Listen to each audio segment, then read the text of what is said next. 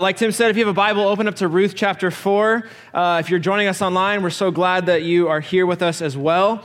Uh, this morning, we are nearing the end of our study of the book of Ruth. This series is called Hope as a Way of Life. And each week, what we have done is we've examined a different facet of our hope in God as revealed by the Old Testament book of Ruth. The narrative, the characters, and the themes found in the book of Ruth are powerful echoes of the gospel and, uh, and reveal to us the enduring hope that we find in Jesus. So, uh, this morning, as we begin to conclude this remarkable story, we are going to be examining the relationship between hope and our renewal. I'll be reading and teaching from the New uh, International Version this morning. Ruth chapter 4. It says So Boaz took Ruth, and she became his wife. When he made love to her, the Lord enabled her to conceive, and she gave birth to a son. The women said to Naomi, Praise be to the Lord, who this day has not left you without a guardian redeemer. May he become famous throughout Israel. He will renew your life and sustain you in your old age. For your daughter in law, who loves you and who is better to you than seven sons, has given him birth. This is the word of the Lord. Let's pray together. Lord, we give you thanks this morning for this wonderful story that has been so helpful to us in revealing where our hope comes from revealing the, the wonderful hope that we have in you, Jesus. And so this morning, I want to ask God that you would illuminate our hearts and our minds this morning to see the hope that we have in you, Jesus. May it all point to Jesus, who is the source of our redemption and our restoration. We ask today, Lord, that if anybody here, I ask today, Lord, if anyone here does not yet know you, that they would be, uh, that you would reveal yourself to them in a powerful and radical way. We lift you up, Jesus. We ask that you would move in our hearts and in our minds right now. In Jesus' name, amen. Every year, um, uh, millions of American adults suffer from a condition known as HGTV syndrome. the sermon just got real for some people already. If you're unaware, HGTV syndrome is a chronic condition where, as you get older, as you age in life, your, your life becomes increasingly consumed with home restoration programming on television. Symptoms of HGTV syndrome include uh, a sudden and unexpected urge to drive to your local Home Depot on a Saturday morning just to browse. Chronic anxiety when deciding between quartz or granite countertops random breakouts of paint swatches all over your house, and excessive use of the phrases shabby chic, mid century bohemian, and farmhouse whimsy. Consult your doctor immediately if you experience any of these symptoms. From fixer upper to property brothers, from extreme home makeover to hometown takeover, from Chicago flippers to American pickers, there is a seemingly infinite stream of home restoration programming 24 hours a day, seven days a week. In fact, behind cable news, HGTV is the most watched network on cable television. We just cannot get enough home restoration. Why? Well, in one sense, these shows, they inspire our minds. They inspire our creativity. We watch a show and we get ideas about what we like and what we don't like, about color palettes and decor styles and remodel ideas. But there's more to it than that. There's something deeper. Uh, author Melanie Rainer wrote an article about why we love HGTV, and she says this she says, We love these stories because they echo the desire in all of us to be rediscovered and remade. See, these shows don't just inspire our minds, they also inspire our hearts. They tap into something that is buried deep within us. They lead us to believe that restoration and renewal are possible, that they're achievable, they dare us to hope and dream that things once broken and forgotten can be brought back to life, that somehow value can really be reclaimed. And isn't that what all of us long for? Not just for our homes, but for our lives. Perhaps that's why we get so much satisfaction out of fixing up a vintage car or repairing that surfboard or refinishing that piece of antique furniture or uh, repainting that living room in our house. Because in that restorative work, we are doing something that we long to have done in us. One of our greatest needs, whether we realize it or not, is for renewal we know that deep down, something within our being is broken, worn out, and frayed. We've got rust in our soul, broken relationships, age, failure, loss, pain, sin. All of these things contribute to our spiritual decay. And the greatest problem of all is that try as we might, there is nothing that we can do to fully reclaim ourselves in our own strength. This is what Ruth learned. This is what Naomi learned. And this is what we learn from their story. When we first meet Ruth and Naomi in chapter 1, they are broken, battered, beat up, and worn down. Remember, a famine uh, forces Naomi and her husband Elimelech uh, to sell their land in Judah and emigrate to the hated region of Moab. And then soon after that, Naomi loses both of, she loses her husband, and then she loses both of her sons, and she becomes widowed. Left with no fortune, no family, or future in Moab, Naomi's only option is to move back home to Bethlehem. But before she leaves, Ruth, her daughter in law, insists on accompanying her back to Bethlehem. Ruth pledges herself to Naomi. This is because Ruth realized that God was pledged and committed to her, and this changed everything.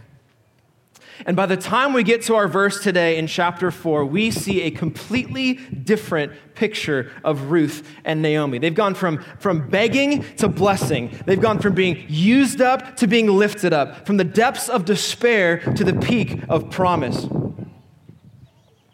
Through divine providence, radical obedience, and surprising faith against seemingly insurmountable odds, Ruth and Naomi find themselves restored and renewed. But how? The book of Ruth reveals that our spiritual restoration and renewal are not only possible, they are promised. And even though, like Naomi, we might not see it all the time, God is at work renewing and restoring our hearts and lives. Last week, we examined what the book of Ruth reveals about our redemption. In marrying Ruth, Boaz, the guardian redeemer, willingly agrees to purchase back the land belonging to Naomi's family. Boaz's choice to buy back the land and marry Ruth uh, is a picture and a foreshadowing of what Christ, our Redeemer, has done upon the cross. We, like Ruth, have been purchased in love. And like Naomi, our debt has been paid in full. We have been redeemed. Our passage this morning shows us that on the other side of redemption is renewal. This final scene in the book of Ruth reminds us that just as much as our past has been redeemed, our present and future is also being renewed and restored. And though we might not always see it clearly, God is doing a renovation work inside of our hearts. It's more beautiful than we could possibly imagine.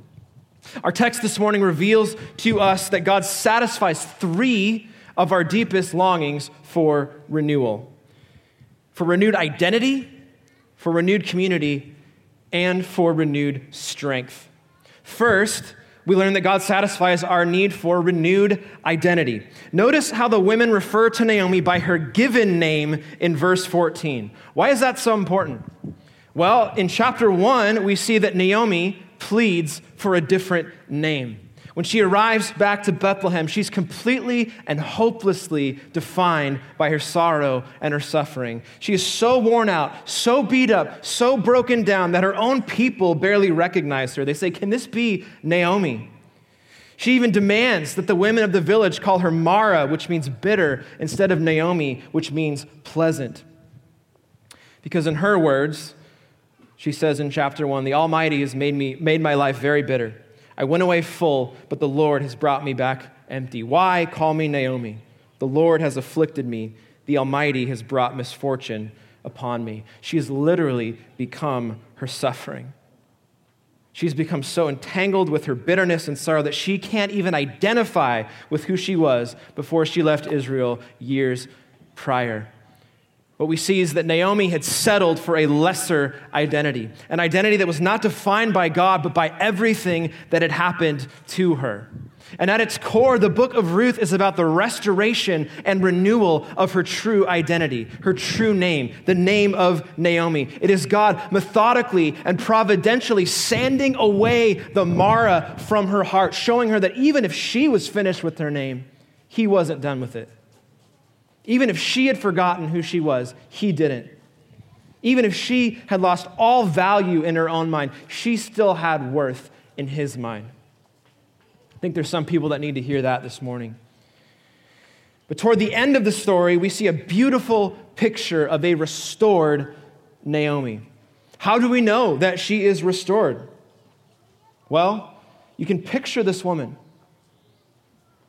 surrounded by people who are proclaiming her true identity over her. This is a picture of her restoration. And this is also a picture of how the gospel restores our identity. Because, like Naomi, all of us, every single person here today, has some, in some way settled for a lesser identity. We have allowed something else, something lesser, to define us. Perhaps, like her, it's our circumstances. Or maybe it's our failures or our successes. Maybe it's what others say about us or what others think about us or what we think others think about us. Maybe it's our sin. The gospel wholeheartedly rejects all of these sources of identity.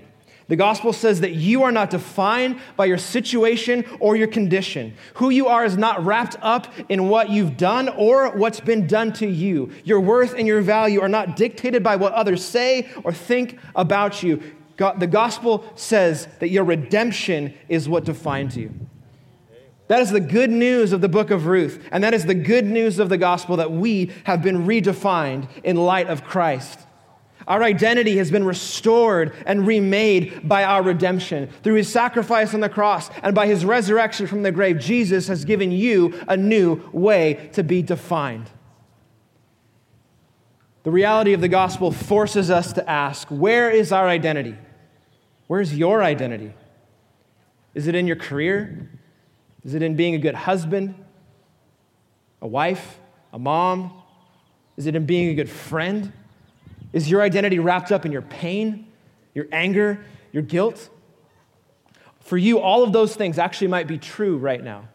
Those things might be true about you, but for the one who belongs to God, these are not the truest thing.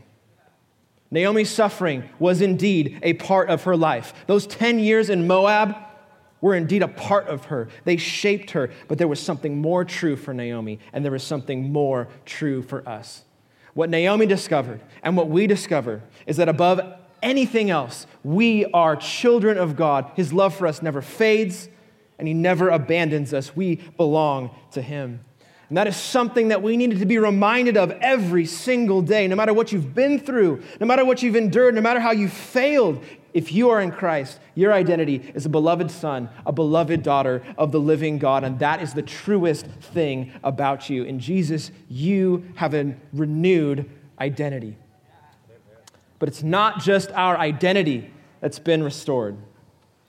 We discover from the text that God also satisfies our need for a renewed community.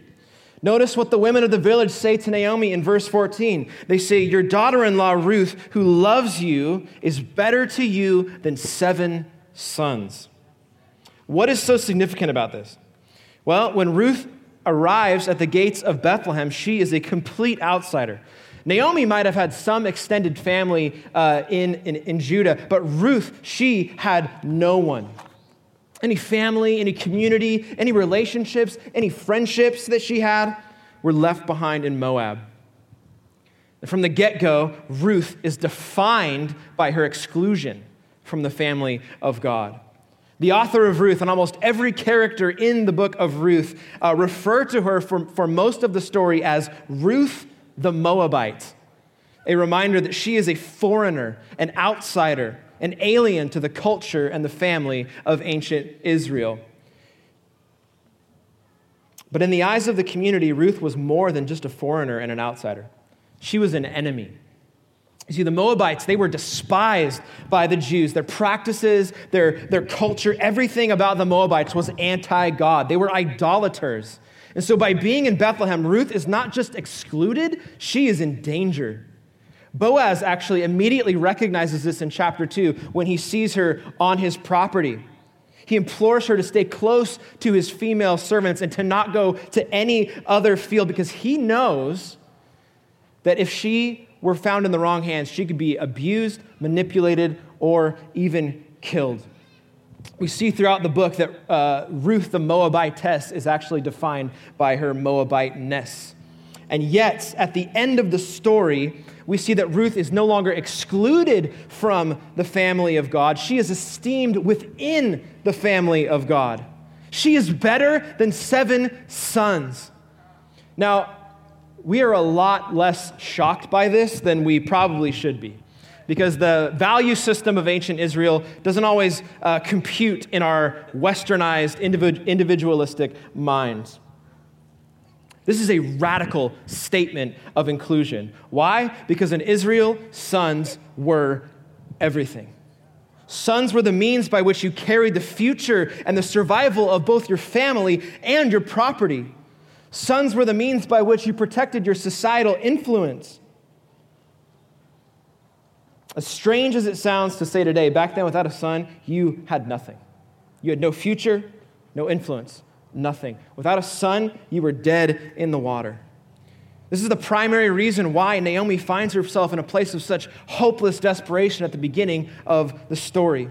And so, for the women, women of the village to say to Naomi, Your daughter in law, your foreign Moabite daughter in law is better to you than seven sons. That is the most unthinkable endorsement of Ruth's inclusion within her new community. Ruth now has a renewed position within the family of God. She has a new standing within her community, a standing that's not based on what she's done or accomplished, but based only by her relationship to the Redeemer. Through marriage with Boaz, uh, she is one with him, and this changes everything for Ruth. Friends, this is what the gospel has done for us. Because, like Ruth, we were once far off. Like Ruth, we were once excluded from the family of God. But our Redeemer has brought us near. In our union with Christ, through his death and through his resurrection, we, like Ruth, have been adopted and grafted into a new community, a new family. Not a perfect family, but a family in process of renewal.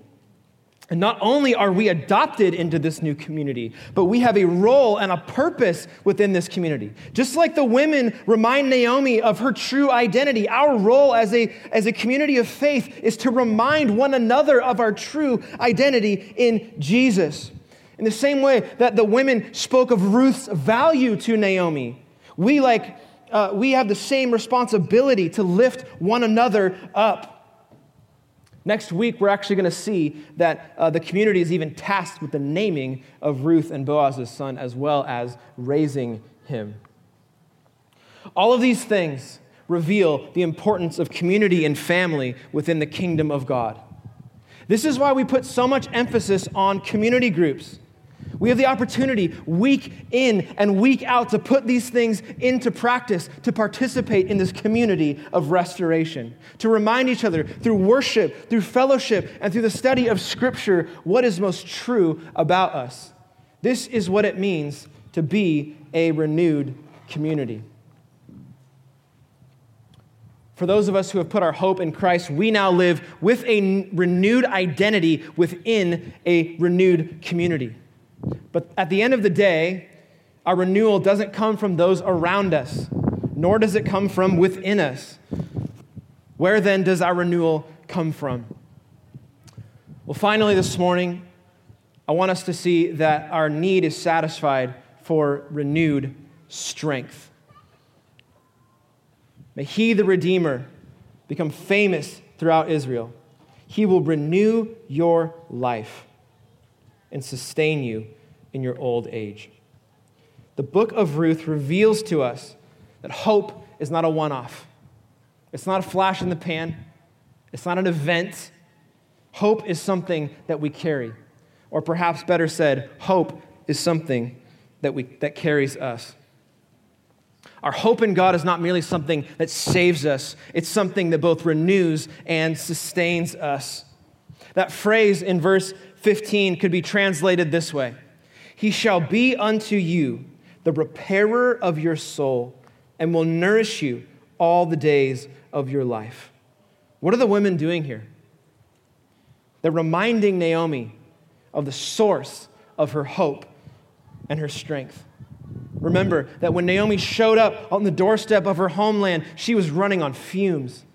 Her tank is empty. She even admits it. Remember, she says, I went away full, but the Lord has brought me back empty. And yet, through the provision and the sovereignty of God, through the obedience of Ruth and the kindness of Boaz, at the end of the story, Naomi stands full once again.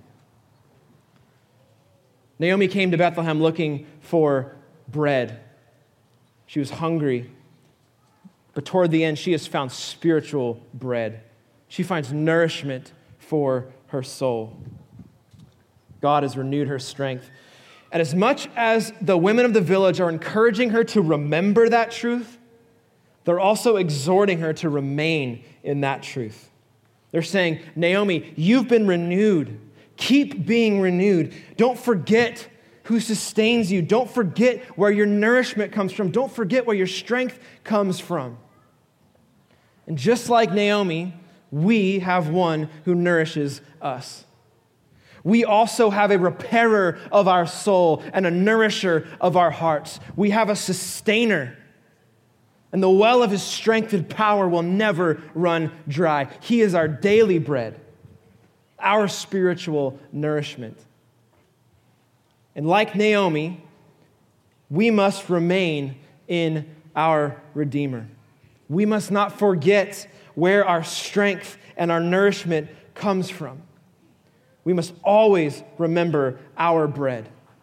In Jesus, we have one who has not only redeemed us, but one who also promises to fully renew our strength, our hope, and our spirit.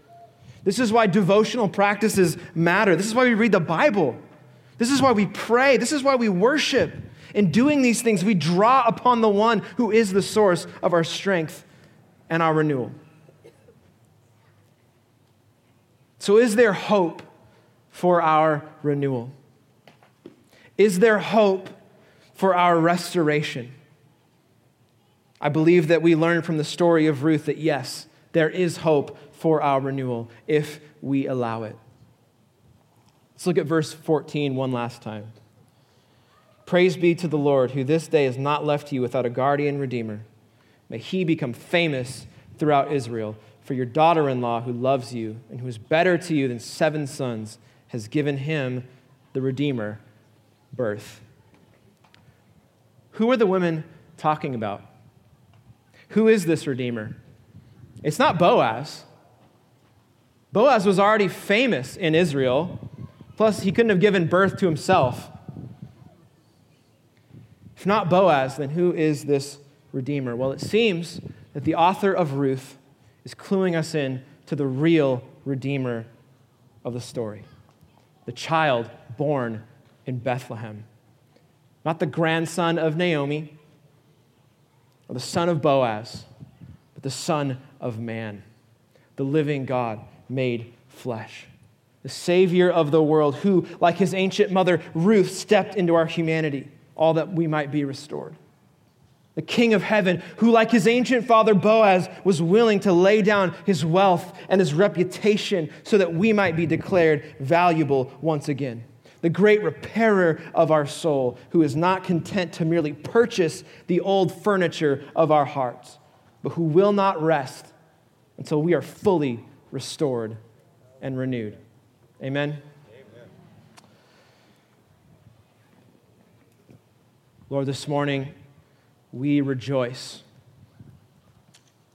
that we do indeed have a hope of being fully renewed and fully restored.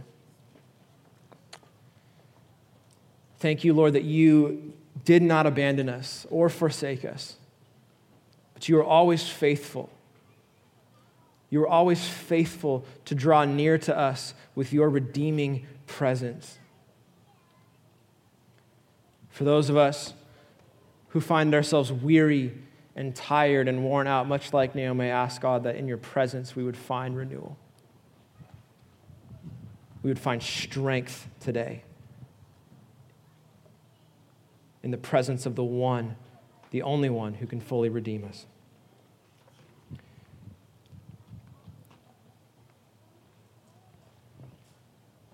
The same invitation into renewal that was given to Naomi is also available to us today.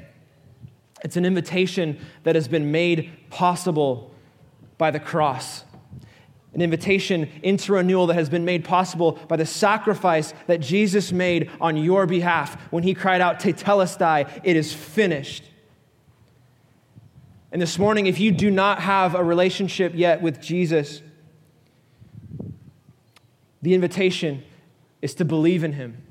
If you are worn out, if you're worn out trying so hard in your life to renew yourself, seeking endless amounts of money and time and effort trying to reclaim your value, and you're worn out from it, the good news today is that even though you can't, Jesus can. Jesus is the only one who can fully renew and restore you. And the best part about that is that you don't actually have to try. It's not something that you muster up. It's not something that where you have to get your life together before Jesus restores and renews you. It is available to you. It's available to all of us.